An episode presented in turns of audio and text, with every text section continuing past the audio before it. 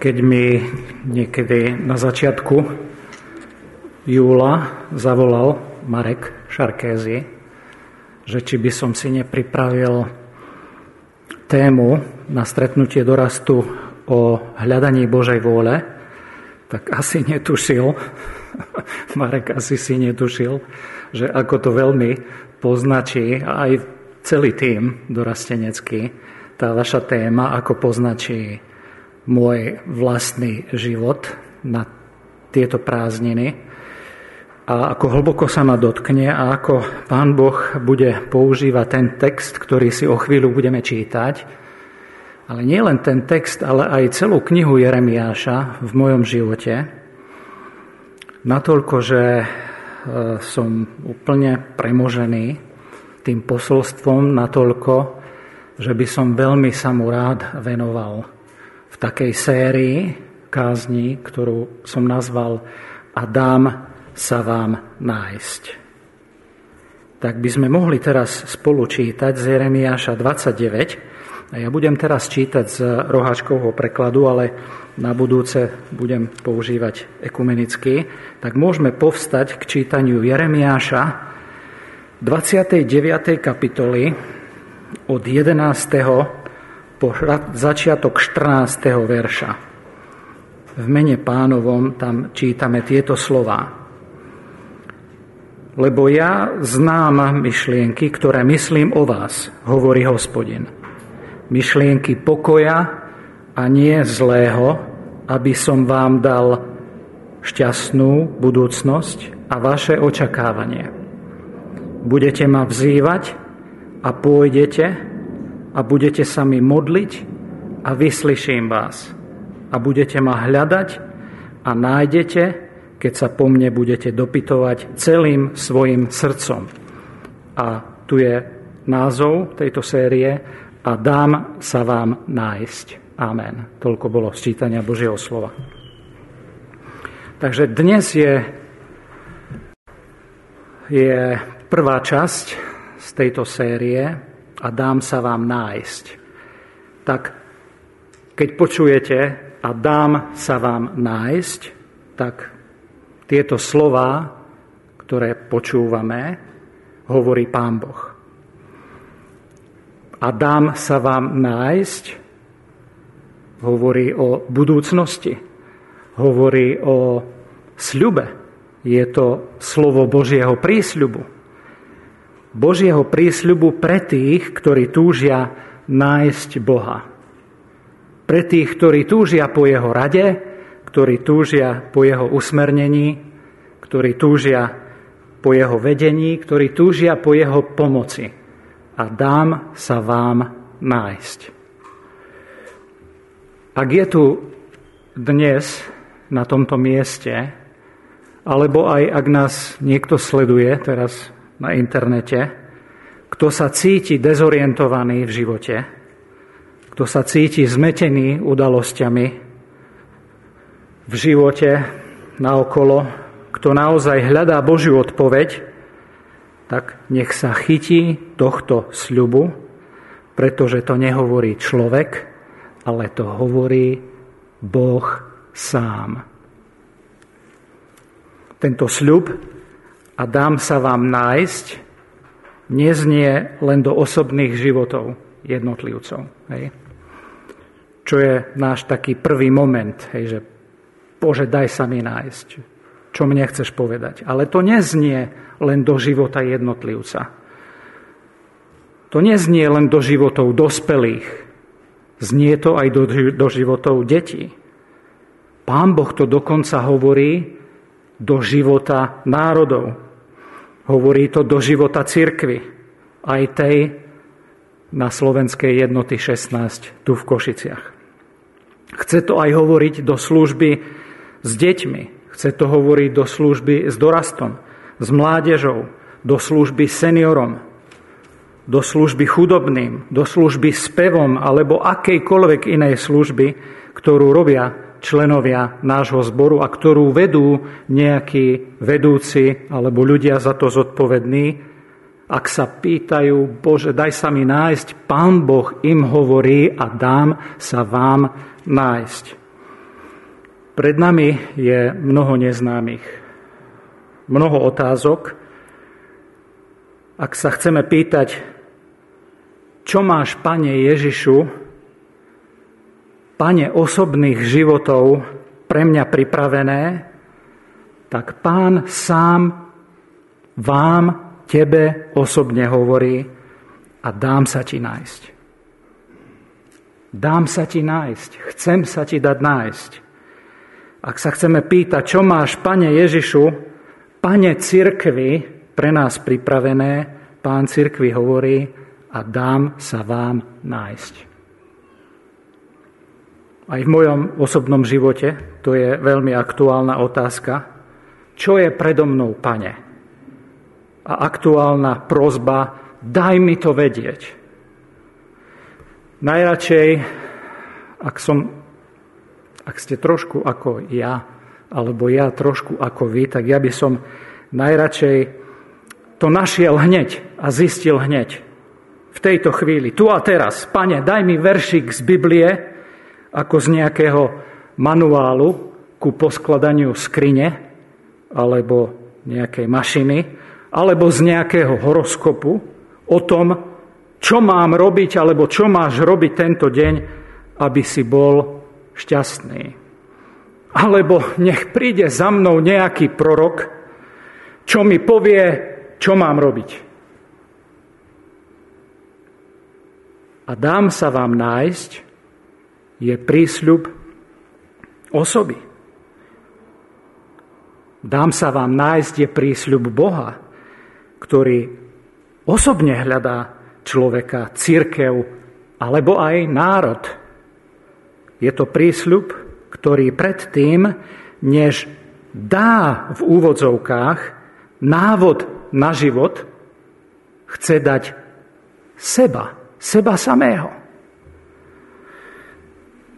Ja chcem vedieť, čo mám robiť a pán Boh hovorí, potrebuješ mňa. Tak to je jaká odpoveď, nie? Však ja by som to tu chcel vyriešiť raz, dva, tri, štyri, päť. A pán Boh mi hovorí, a dám sa vám nájsť. Seba dám nájsť. Potrebuješ mňa? Ja sa ti chcem dať nájsť. Nechcem ti dať len nejakú radu, nejakú pomoc, e, poučku, nejakú pomoc. Ja sa sám tebe chcem dať nájsť.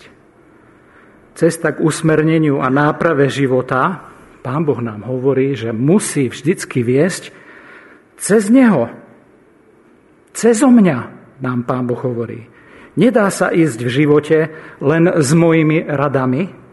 Potrebuješ predovšetkým začať u mňa. Cesta k životu, cesta k múdrosti, cesta k pravde alebo v pravde začína vždy vstupnou bránou, ktorou je Boh.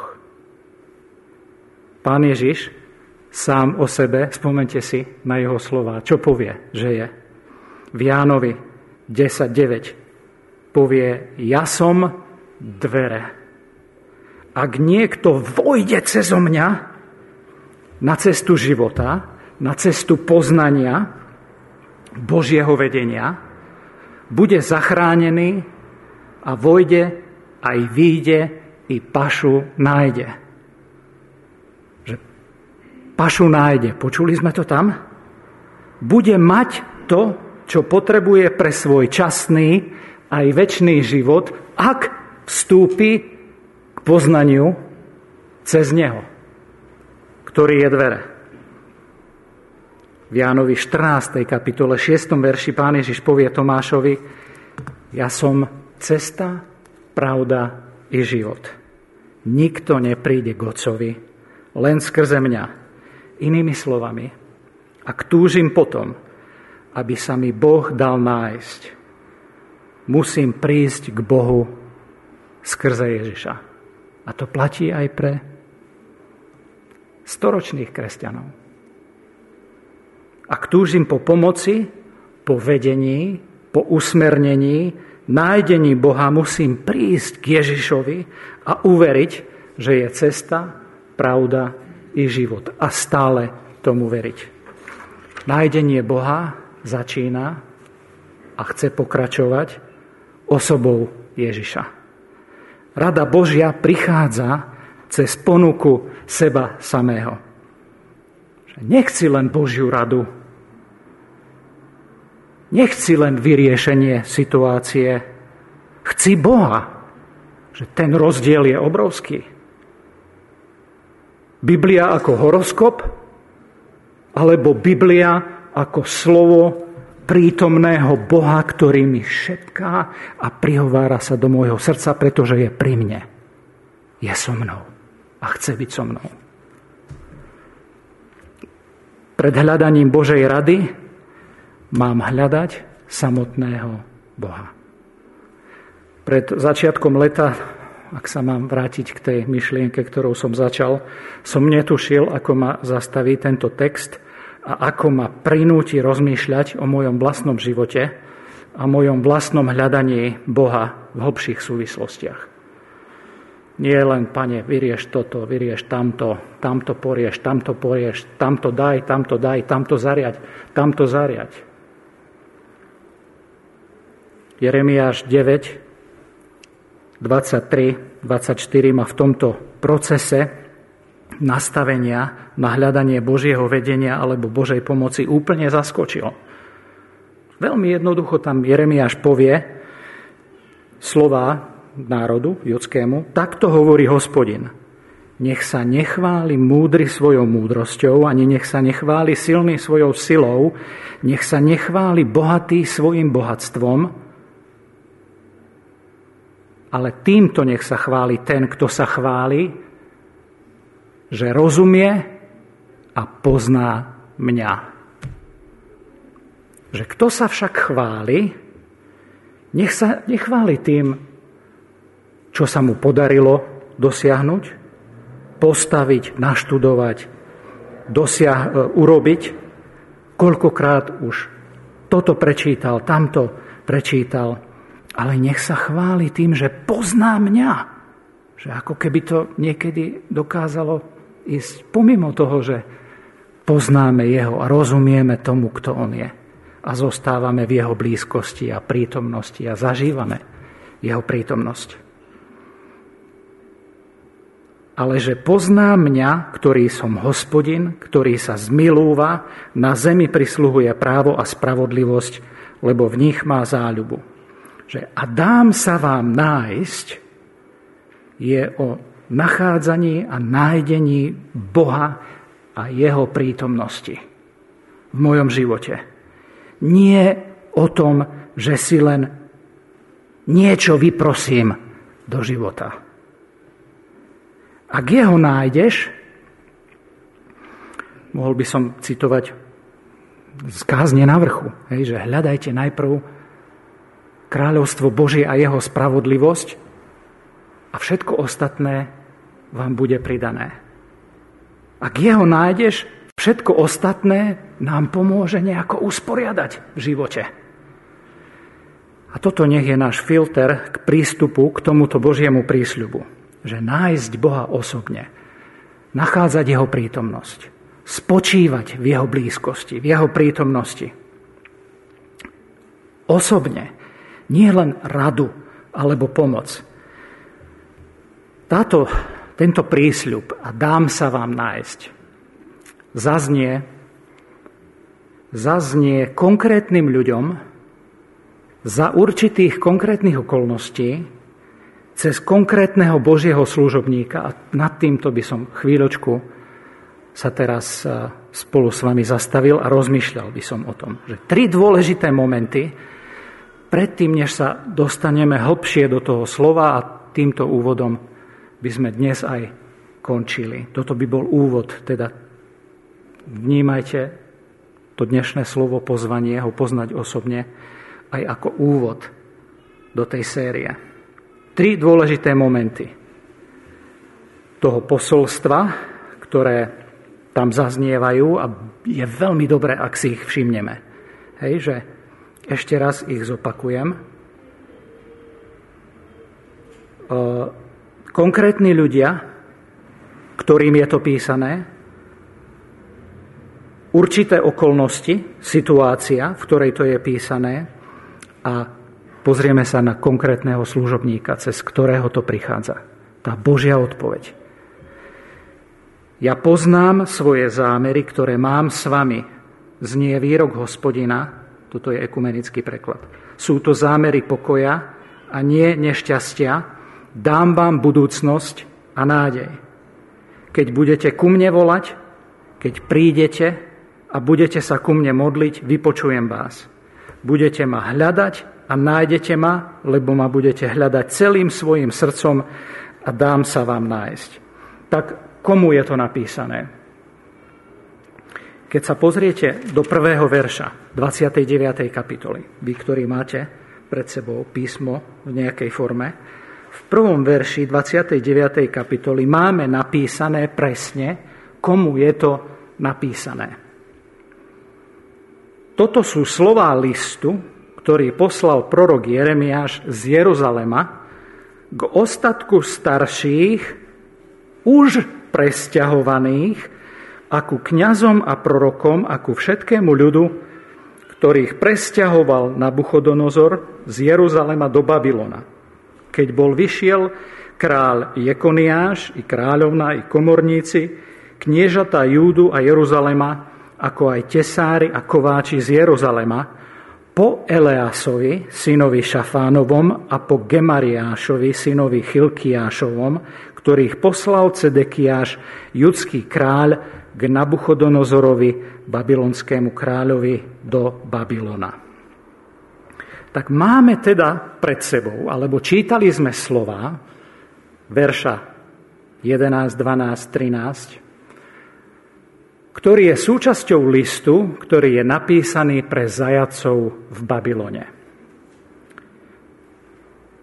Tí zajaci v Babylone sa stali súčasťou Božieho vykonania súdu a Božej výchovy. A v tej situácii sú v Babylone kvôli svojej neposlušnosti. Nie sú tam kvôli Božej radosti z trestu. Sú v tej situácii kvôli sebe samým. Jednoducho Božia trpezlivosť dozrela do prísnej výchovy Mojžiš predpovedal tento súd storočia predtým, že toto sa stane. Tomuto dojde. Dlho to bolo oznamované, dlhé storočia dopredu. V 5. Mojžišova 4. 4. kapitola 25-28. Čiže zajaci, zajacom je to písané, ktorí strádajú, pretože žnú dôsledky svojho správania a neposlušnosti. Čo môže človek robiť v zajatí? kde vás odvlečú. Nemajú slobodu si robiť hocičo. Sú ďaleko od domova. Môžeme predpokladať, že im je clivo za domovom. Sú chudobní, ušli s tým iba čo mali, čo si mohli zobrať. Možno žiadna postel na začiatok, možno deka, prikryvka na zemi. Žiadna perspektíva, možno úzkosť, možno zúfalstvo, možno utápanie sa v žiali alebo utápanie sa v seba ľútosti. Niekedy sa to môže podobať na náš život. Ale to práve im, týmto ľuďom, ktorí žnú to, čo siali, pán Boh cez proroka Jeremiáša hovorí, že má pre nich budúcnosť. Má pre nich nádej. Zmení ich údel a dá sa im nájsť. To znamená, že toto je špecifické posolstvo zajatým v Babylone, ale keď čítate ďalšie verše, ktoré teraz nemáme čas, Jeremiáš 29, tak cítime, že je tam aj taká druhá zložka, že je to špeciálne proroctvo pre izraelský národ o tom, že ich Boh z rozptýlenia tiež navráti. Prečo je to napísané? V akej situácii je to napísané? Na tieto otázky by nám pomohlo teraz, keby sme sa pozreli do prvej kapitoly Jeremiáša. Prečítam prvé tri verše, aby sme trošku sa dostali do toho obrazu tej situácie písania knihy.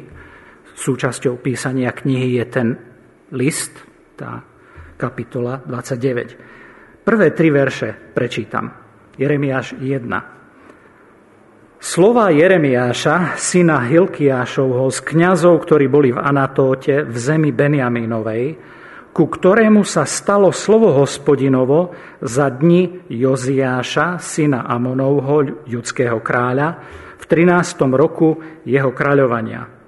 Stávalo sa, to, že on prijímal, dostával Božie slovo od hospodina, stávalo sa za dní jeho Jakima, syna Joziášovho, judského kráľa, a tak až do konca 11.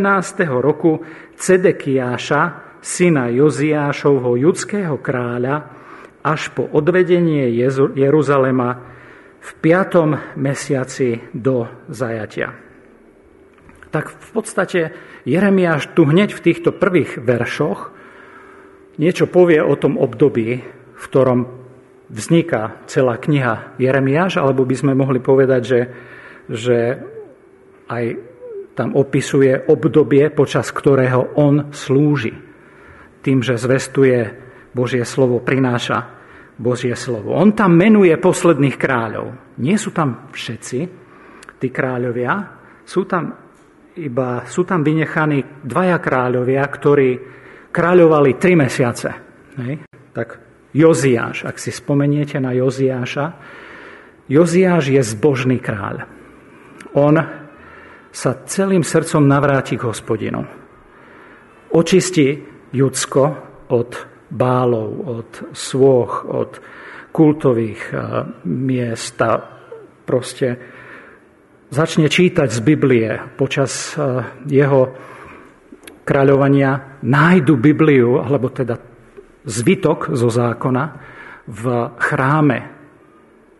On sa navráti celým srdcom k hospodinovi. A potom tam pokračuje Joachaz, tri mesiace kráľuje, jeho Jakim kráľuje 11 rokov, jeho Jachin kráľuje 3 mesiace, Cedekiáš kráľuje 11 rokov a za Cedekiáša končí judské kráľovstvo. Sú odvlečení do zajatia v roku 586 pred Kristom.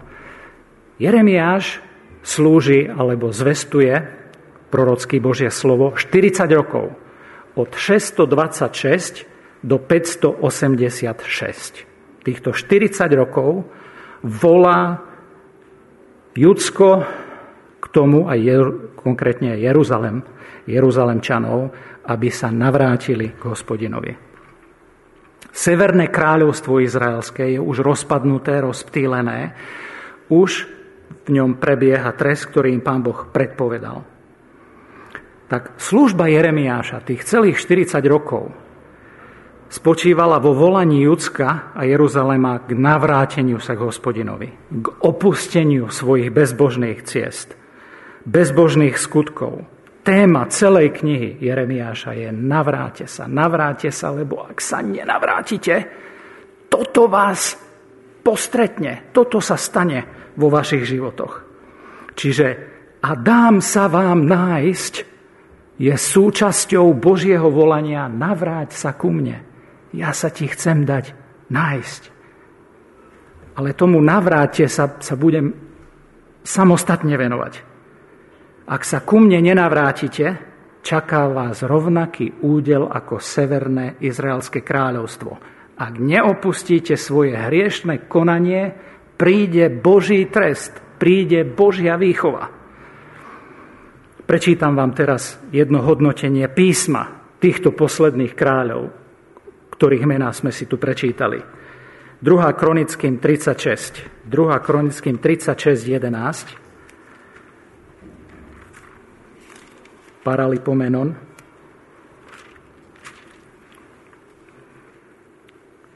Ten jedenáctý verš začína Cedekiášom, hej, to je ten posledný kráľ.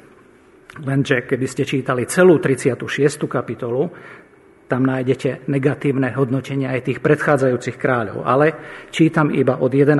verša. Druhá kronická 36.11. Cedekiáš mal 21 rokov, keď začal kráľovať a kráľoval 11 rokov v Jeruzaleme. A robil to, čo je zlé v očiach hospodina jeho Boha. Nepokoril sa pred prorokom Jeremiášom, ktorý mu hovoril slovo z úst hospodinových.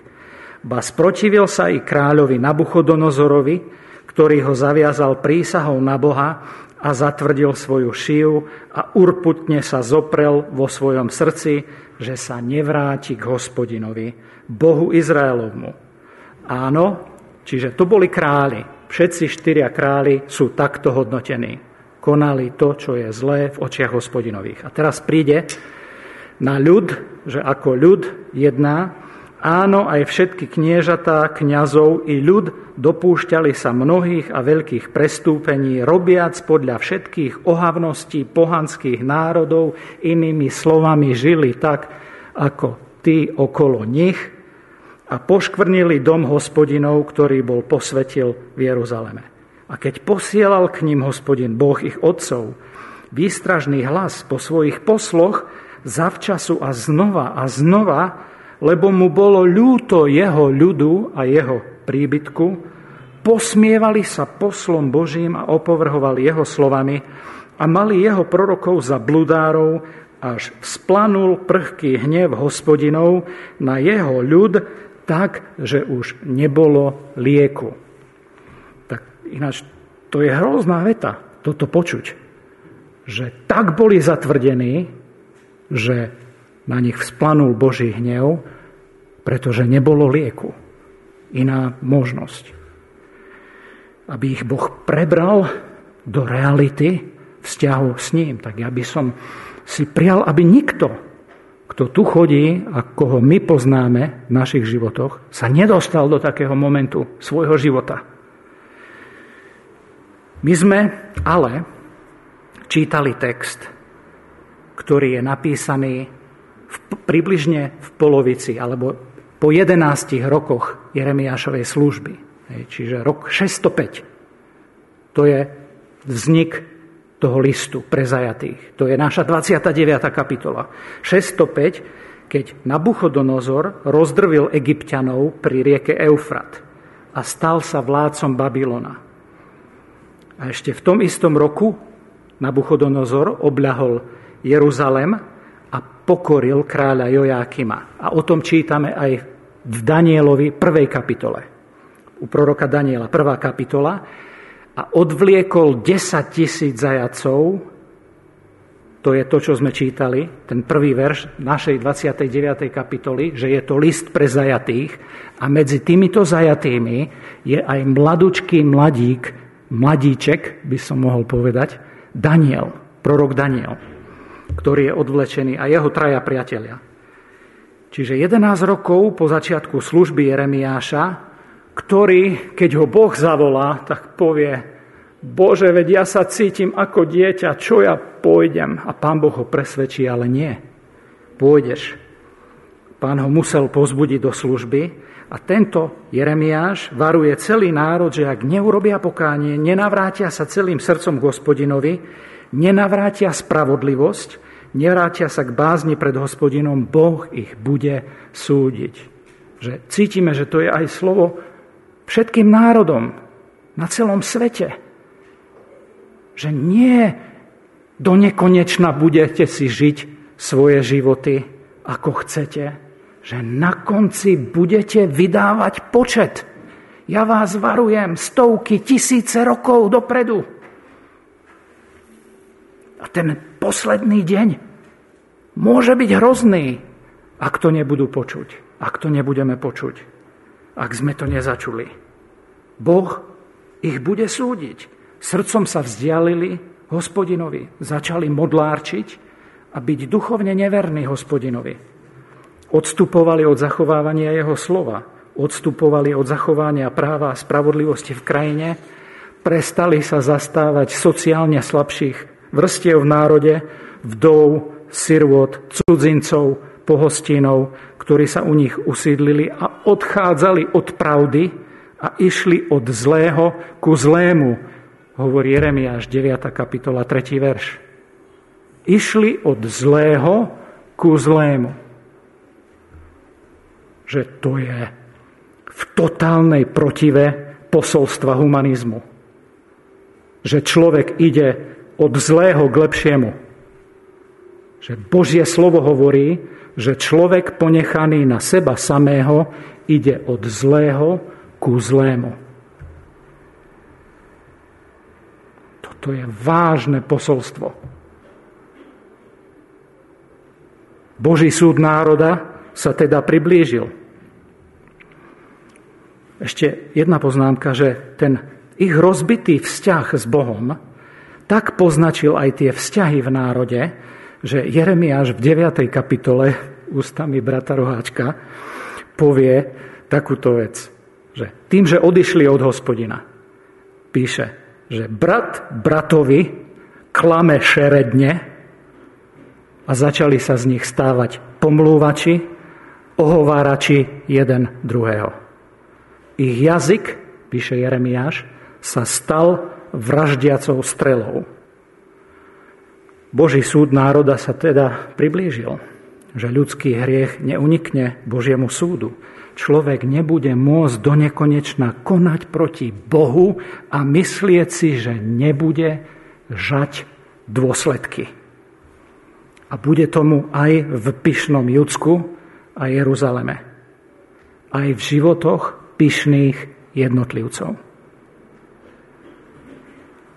Tretia vec. Pozrime sa na to, kto píše tieto slova. Len trochu sa sústreďme na Jeremiáša. Pretože Jeremiáš je aj obraz Krista v našom prípade. Pán Boh posiela svoje slovo cez Jeremiáša, plačúceho proroka.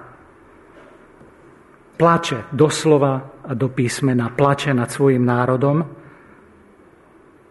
za svoje volanie, navráte sa k hospodinovi a opustite svoje zlé skutky a hnusoby, sa mu nedostáva pochvaly v národe. Že keď čítate takú 20. kapitolu, tam ako vyjadruje svoju úzkosť, svoj žiaľ, svoju bolesť, to je jedna kapitola na vyjadrenie bolesti alebo zápasu služobníka Božieho, akým bol on. Jeho zápas, súčasťou jeho zápasu bol zápas s veľkou úzkosťou. Sám hovorí o svojom trápení a zármutku. Ja som len niekoľko momentov vypísal, že tento zápas o vernosť hospodinovi, píše Jeremiáš, ho stravuje ako oheň v kostiach. Že počujeme to tam? My, ktorí si hovoríme služobníci hospodinovi. Že zápas o vernosť hospodinovi ho stravoval ako oheň v kostiach. Ale nechal sa premôcť hospodinom. A tu som, vymenujem teraz niekoľko odmien za tú jeho službu. Zbytý a daný doklady druhý verš 20. kapitoly. Bol za posmech každého dňa, 7. verš. Striehli na jeho pád ľudia, s ktorými žil, 16. verš. Vyhrážali sa mu smrťou, 26. kapitola, 8. verš. Chceli ho zabiť, 26. kapitola, 11. verš. Bol často vo vezení a takto by som mohol pokračovať. A napriek tomu ešte takto sa spýtam, že to je odmena, nie? To je pochvala za jeho službu. Možno len taká vsúka mi napadla, keď som o tomto rozmýšľal, pre všetkých služobníkov v našom zbore, pre všetkých vedúcich hociakých služieb. Trochu sa tam aj nájdime pri tomto prorokovi Jeremiášovi. Pretože do určitej miery zápas každého úprimného služobníka sa bude niekedy podobať aj jemu. Keď sa budeme cítiť sami, keď sa nebudeme cítiť dostatočne ohodnotení, dostatočne pochválení, dostatočne všimnutí, keď nám budú nerozumieť ľudia, že my sami, každý jeden služobník a Božie slovo ústami Petra nám hovorí, že my všetci sme služobníci. Čiže pripravme sa na to, že asi nebudeme stále a za každých okolností tak všimnutý a pochválený, ale že s, tou, s tým úprimným zápasom o vernosť hospodinovi ide aj určitá samota a zápas. Ale vrátim sa naspäť. Že nie je zaujímavé, že tento človek, ktorý toto všetko prežíva, píše takéto slova nádeje. Nemávli by ste palicou, nezlomili palicu, neuhasili knôt. Dajte mi už pokoj s takýmito neposlušníkmi a ľuďmi. Čo sa ja mám s nimi otravovať toľko? Znovu a znovu Jeremiáš sa dáva k dispozícii. Napriek tomu. A napriek tomu, čo prežíva, momentálne čo prežíva, je poslom slov nádeje. Že ja poznám úmysly, aké mám s vami. Úmysly o pokoji a o nádeji vo vašich životoch. Píše ťažko skúšaný človek. Jeho súčasník bol napríklad Habakuk alebo Obadiáš. Jeremiáš ostal v Jeruzaleme. On ostal tam v Jeruzaleme, nebol medzi tými zajatými. A nakoniec Jeremiáš zomiera podľa židovskej tradície v roku 586 v Egypte ho ukameňujú jeho vlastní, ktorí nepríjmajú jeho slovo. Že on, ktorý píše o nádeji druhým, on, cez ktorého prídu tieto slova nádeje do života druhých ľudí, zomiera ako Boží mučeník. To je iné naplnenie predstavy o nasledovaní Boha. Ináč taká 20. kapitola, ale dáva klinec do rakvy teológie prosperity. Hej. Že sa budeme mať dobre a budeme stále zdraví a ešte budeme k tomu aj bohatí. Tak Jeremiáš a mnohí iní, ich vlastné životy sú klincom do rakvy takejto teológie. Zomiera ako Boží mučeník. A predsa v jeho živote sa naplnili slová, ktoré napísal o tom, ako Boh rozmýšľa o svojich, lebo aj on, Jeremiáš, je ten, ktorému Boh hovorí a dám sa ti nájsť. A ja o tebe rozmýšľam tak, že o tebe rozmýšľam o pokoji a o nádeji. Pri mojich nohách toto naplno zažiješ. A verím, že nikto z nás nepochybuje o tom, že sa to naplnilo v živote Jeremiáša pretože aj možno on je v 11. kapitole Židom zapísaný ako ten, ktorý zomrel a bol kameňovaný ako Boží služobník, ale zažil Božiu slávu a Božiu prítomnosť a Božiu odmenu. Predtým, než budeme chcieť od Boha radu, pomoc, zabezpečenie, Pán Boh nám hovorí, hľadajme najprv Jeho. Príďme k Nemu. K Bohu Biblie. K Bohu služobníkov, ktorých On posielal. K Bohu dobrých darov. Pán Ježiš to urobil možným. Keby Boh sa v ňom nevrátil k nám, neviem, kde by sme boli. Pán Ježiš je ten posledný prorok. Nie ako Jeremiáš, ktorý bol ochotný nie len za nás zomrieť, aby sme našli Boha, ale bol ochotný aj všetkého sa pre nás vzdať. Aby sme to boli my, ktorí dnes tiež môžeme počuť a dám sa vám nájsť. V 2. Korinským 8.9 a týmto veršom chcem končiť čítame toto.